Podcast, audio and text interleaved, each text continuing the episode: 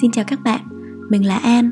Sau một khoảng thời gian tương đối dài cho việc chuẩn bị hồ sơ đăng ký kết hôn và visa kết hôn tại Đức, cuối cùng mình đã có những tín hiệu khả quan và mình muốn chia sẻ nó đến cho các bạn. Trước hết là giúp các bạn mường tượng được những bước cần làm và sau đó là tránh mắc lỗi khiến thời gian giải quyết hồ sơ bị kéo dài. Vậy thì mình cùng bắt đầu nhé.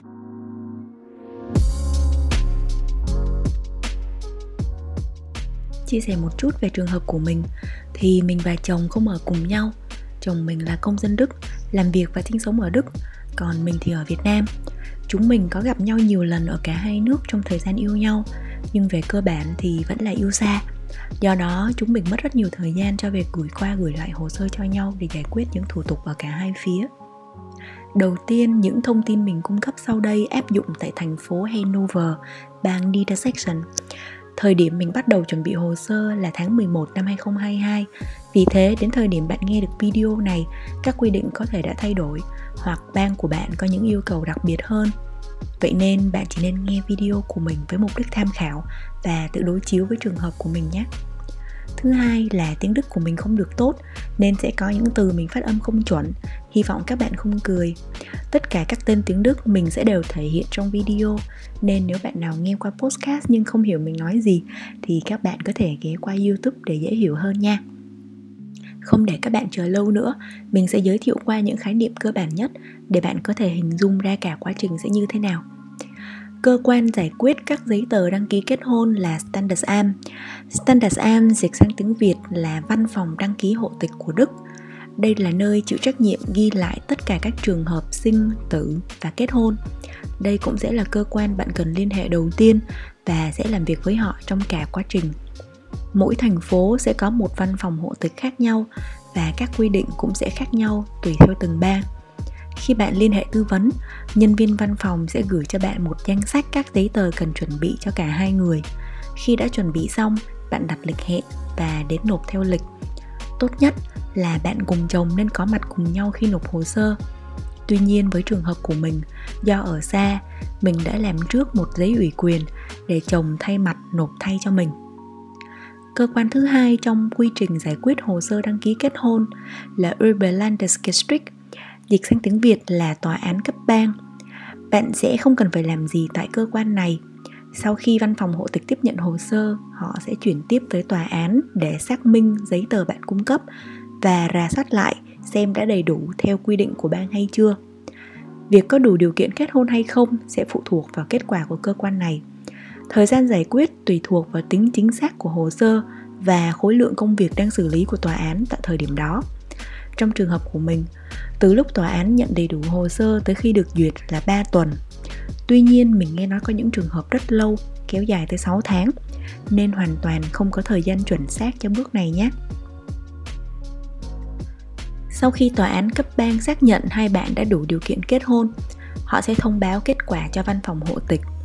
Văn phòng hộ tịch có trách nhiệm thông báo lại cho bạn, đồng thời gửi cho bạn một giấy xác nhận đủ điều kiện kết hôn tiếng Đức là Anmeldung Bestätigung. Bạn sẽ cần tờ giấy này để nộp visa kết hôn và định cư. Thời gian để hai bạn ký giấy kết hôn là 6 tháng kể từ ngày tòa án đã quyết định. Nếu quá 6 tháng hai bạn vẫn chưa ký thì kết quả sẽ bị hủy và bạn phải thực hiện lại toàn bộ quy trình từ đầu. Tuy nhiên, để hoàn tất thủ tục đăng ký kết hôn, bạn sẽ cần gặp mặt nhân viên văn phòng hộ tịch trực tiếp để làm một bản khai có tuyên thệ về tình trạng hôn nhân. Bản tuyên thệ phải bao gồm thông tin về tôn giáo, nghi lễ và các hoạt động dân sự trong và ngoài nước. Đối với Việt Nam, hiểu nôm na là bạn xác nhận không lưu giữ bí mật nhà nước hoặc không làm lộ bí mật nhà nước cho chồng hoặc vợ của bạn nếu bạn đang làm việc hay đang hoạt động trong một tổ chức Việt Nam. Nếu tiếng Đức của bạn không tốt, bạn có quyền nhờ người trợ giúp ngôn ngữ. Tuy nhiên người này không được là người nhà của chồng bạn.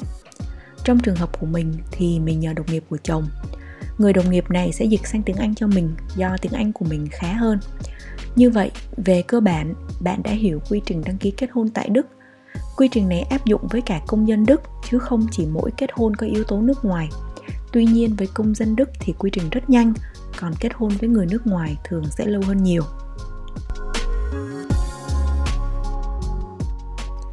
Tiếp theo là những giấy tờ cần chuẩn bị.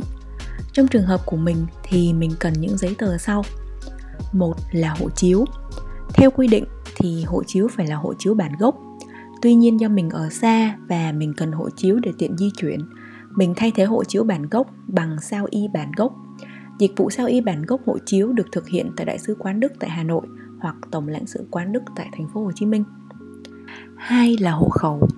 Theo quy định, mình cũng phải cung cấp hộ khẩu bản gốc, có dịch và công chứng bản dịch. Công chứng thì chỉ cần công chứng tại các văn phòng công chứng cấp phường trở lên là được. Tuy nhiên sau năm 2023 thì Việt Nam ban hành quy định không sử dụng hộ khẩu giấy nên bạn có thể lên công an phường và xin một giấy xác nhận cư trú có dịch công chứng đầy đủ. Trong giấy xác nhận cư trú này thể hiện rõ thông tin nơi bạn đăng ký thường trú. Một điểm cần lưu ý là giấy xác nhận cư trú chỉ có hạn trong 30 ngày, vô cùng gấp gáp. Vì thế theo mình bạn nên chuẩn bị giấy này sau cùng và gửi đi ngay để khi văn phòng hộ tịch tiếp nhận hồ sơ thì giấy của bạn vẫn còn hạn hoặc tại thời điểm bạn làm hồ sơ mà có phương án nào khác tối ưu hơn thì bạn có thể chia sẻ cho mình biết nhé. Ba là giấy khai sinh. Bạn lưu ý không sử dụng giấy khai sinh bản cũ mà lên phường và xin trích lục khai sinh.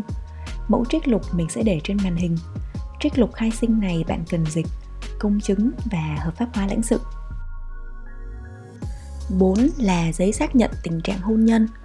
Tương tự như giấy khai sinh, bạn có thể làm giấy xác nhận này tại phường, xã, quận, nơi bạn đăng ký thường trú. Giấy xác nhận tình trạng hôn nhân có hạn 6 tháng kể từ ngày cấp và bạn cũng phải dịch, công chứng và hợp pháp hóa lãnh sự.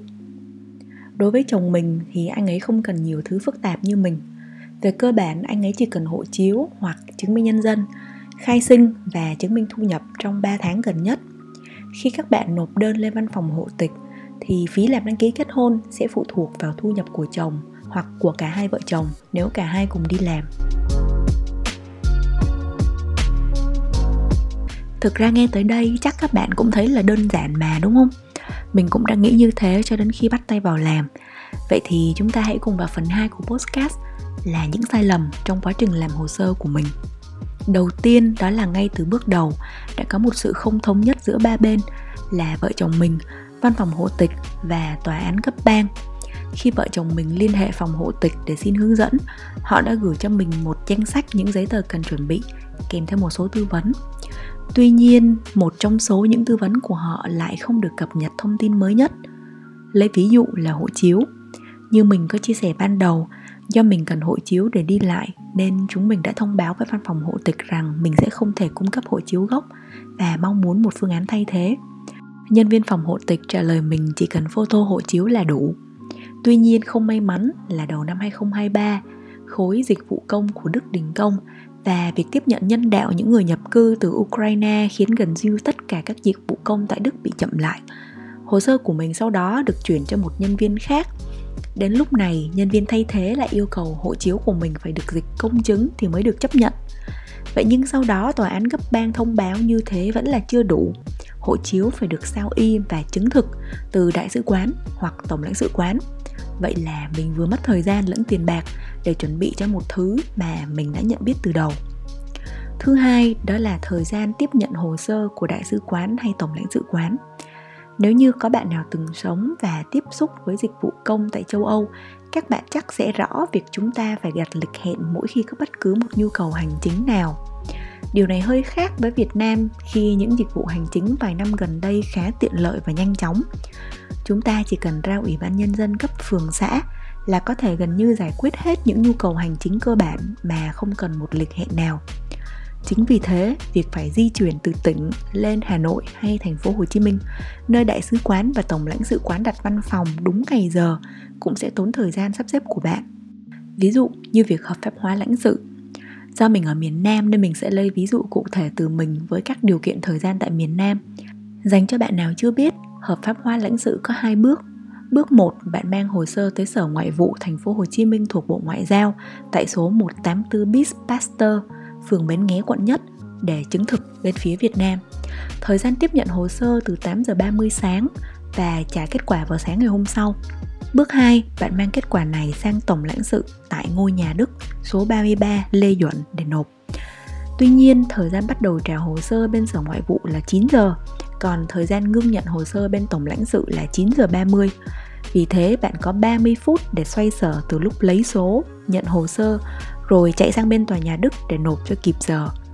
Chưa kể với dịch vụ hợp pháp hóa, tổng lãnh sự chỉ tiếp nhận trong 3 ngày cố định là thứ hai, thứ ba và thứ năm. Thế nên để tiết kiệm thời gian và chi phí đi lại ở thành phố Hồ Chí Minh, mình đã chọn khung giờ như sau. Thứ tư, mình có mặt ở Sở Ngoại vụ thành phố Hồ Chí Minh từ sớm, lấy số sớm để hồ sơ của mình được tiếp nhận sớm. Sáng thứ năm, mình có mặt ở Sở Ngoại vụ từ 8 giờ, lấy số sớm để đảm bảo mình sẽ được nhận kết quả sớm. 9 giờ bắt đầu trả hồ sơ, tầm 9 giờ 15 mình sẽ có hồ sơ trong tay và đi bộ thật nhanh để có mặt trước cửa tổng lãnh sự lúc 9 giờ 25 vừa kịp để nộp hồ sơ. Sáng thứ sáu, mình mang giấy hẹn đến tổng lãnh sự và nhận kết quả. Ngoài thời gian làm việc của Tổng lãnh sự quán như mình vừa nêu trên, mình xin gửi đến bạn thông tin của Đại sứ quán Đức tại Hà Nội trên màn hình. Bạn nào đang nghe qua podcast thì có thể ghé qua YouTube để xem lại nhé. Như vậy, để mọi thứ diễn ra khớp như bánh răng, bạn cần đảm bảo tất cả giấy tờ của bạn không thiếu sót để giảm thiểu rủi ro bạn bị trả hồ sơ về và làm lại toàn bộ quy trình từ đầu. Hãy cố gắng thật cẩn thận trong từng bước chuẩn bị vì mình hiểu là chỉ cần sai một bước sẽ kéo theo rất nhiều rắc rối mất tiền là một chuyện nó còn làm bạn bị mất thời gian nếu như bạn vẫn đang đi làm khiến bạn bực mình và kéo dài thời gian hai vợ chồng bạn mong muốn được bên nhau. Mình đã trải qua cảm giác đó, nên mình hoàn toàn chia sẻ tâm trạng với những ai đang trong hành trình đăng ký kết hôn. Đây thật sự cũng là thử thách cho hai vợ chồng, bởi nếu tình yêu của các bạn không đủ vững chắc, thì những công việc hành chính này sẽ làm các bạn dễ nản và buông tay nhau. Mình cầu chúc mọi điều tốt đẹp nhất sẽ đến với các bạn, và mong hành trình của các bạn sẽ suôn sẻ hơn mình. Podcast này cũng hơi dài nên mình xin phép tạm dừng tại đây. Podcast tiếp theo mình sẽ chia sẻ về visa kết hôn và định cư. Cảm ơn các bạn đã lắng nghe tới thời điểm này. Xin chào và hẹn gặp lại.